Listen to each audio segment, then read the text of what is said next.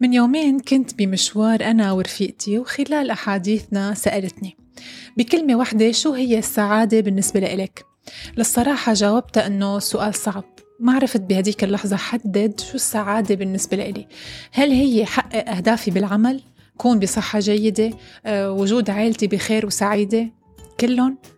ولحتى أتجاوز خربطة أفكاري سألت السؤال نفسه فجاوبتني السعادة هي الوقت يلي بكون فيها عم أسعى لحقق حلمي.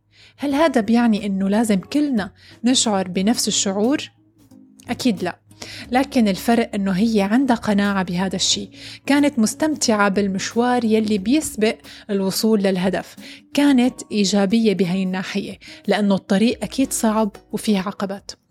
رح تسألوني هل السعادة هي خليط من المشاعر ولا هي بتجي من التدريب والعادة؟ جوابي رح يكون بحلقة اليوم. خلونا نبدأ. أهلا وسهلا فيكم بحلقة جديدة من بودكاست من البيت. موضوع السعادة والإيجابية قد ما نحكي عنه ما رح ينتهي وما رح يتغير بالعكس عم يزيد كل يوم وعم يرتبط بحياتنا أكثر وأكثر.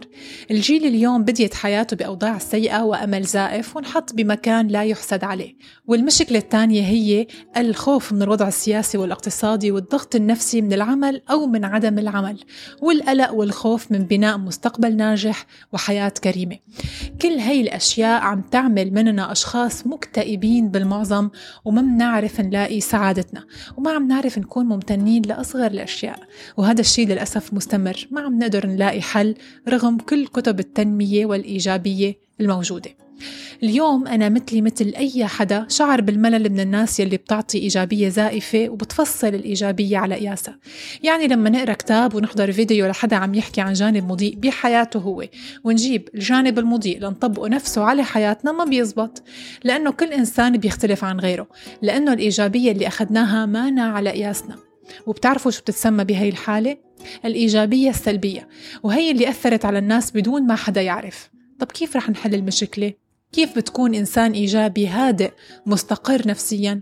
كيف بتغير طريقة تفكيرك؟ أسئلة كتير صح؟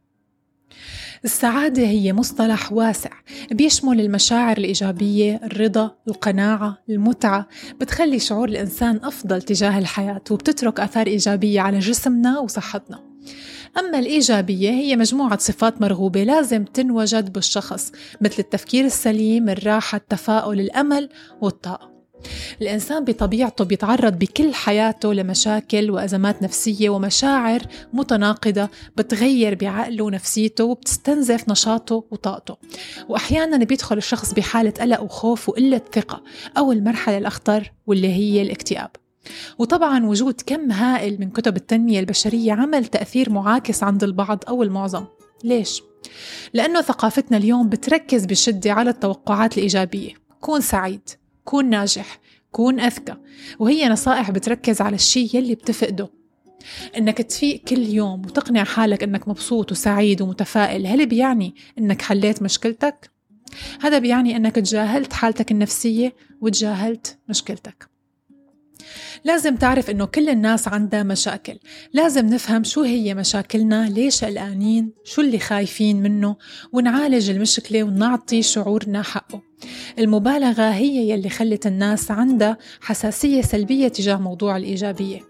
الإيجابية السلبية يلي بتغلف المشاكل بورق هدايا حلو وللأسف تم الترويج عنها كتير وناس كتير حفظت كتب عن ظهر قلب لتخلص من كآبتها والنتيجة كانت غير مرضية وقت قليل وبيرجع كل شيء مثل قبل.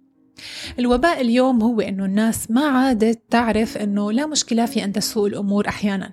الحياة نفسها هي نوع من أنواع المعاناة. الكل يعاني. المشكلة عند الناس هي حالة الإنكار وذهنية الضحية. التفكير بإنه ما في شيء بيحل لك مشكلتك المستعصية. إدراك الذات مثل البصلة. كل ما أشرت طبقة زادت الدموع بأوقات غير مناسبة. الطبقة الأولى هي فهم الذات والمشاعر والانفعالات. الطبقة الثانية هي سبب إحساسنا بهاي المشاعر والانفعالات. لحتى تقدر تحدد نقطة ضعفك وين وقتها تبدأ بداية قوية لتستغل حياتك صح. وتذكر دائما أعظم اللحظات بحياة المرء غير ممتعة وغير ناجحة وغير معروفة لأحد وغير إيجابية أيضا. الإيجابية والسعادة موجودين حوالينا وبين إيدينا. نحن بحاجة نقوم الصبح ونعمل مهمة صغيرة وننتقل لمهمة تانية وهيك لحتى تصير عنا عادات كبيرة ونشعر بالإنجاز بعدها. بهي المرحلة فيك تمسك ورقة وقلم وتشوف أنت شو بتحب تعمل بشو بتنجح. لا تقلد غيرك أنت مميز بشي معين أنت بتعرفه بس. النجاح غير مخصص لمجال واحد النجاح هو التميز. أعظم مواقع ال social media اللي عم نشوفها اليوم هي لأمهات ما كان عندهم وقت يشتغلوا وعملوا فيديوهات عن كيف بتنظف البيت كيف بتهتم فيه وصاروا مؤثرين ومحفزين لكتير أمهات حول العالم. شو ما كانت فكرتك رح تكون فكرة عظيمة إذا آمنت بنفسك وآمنت بفكرتك. بودكاست من البيت كنت معكم نبال كرم للقاء قريب وحلقة جديدة. بشوفكن على خير يا رب. bye bye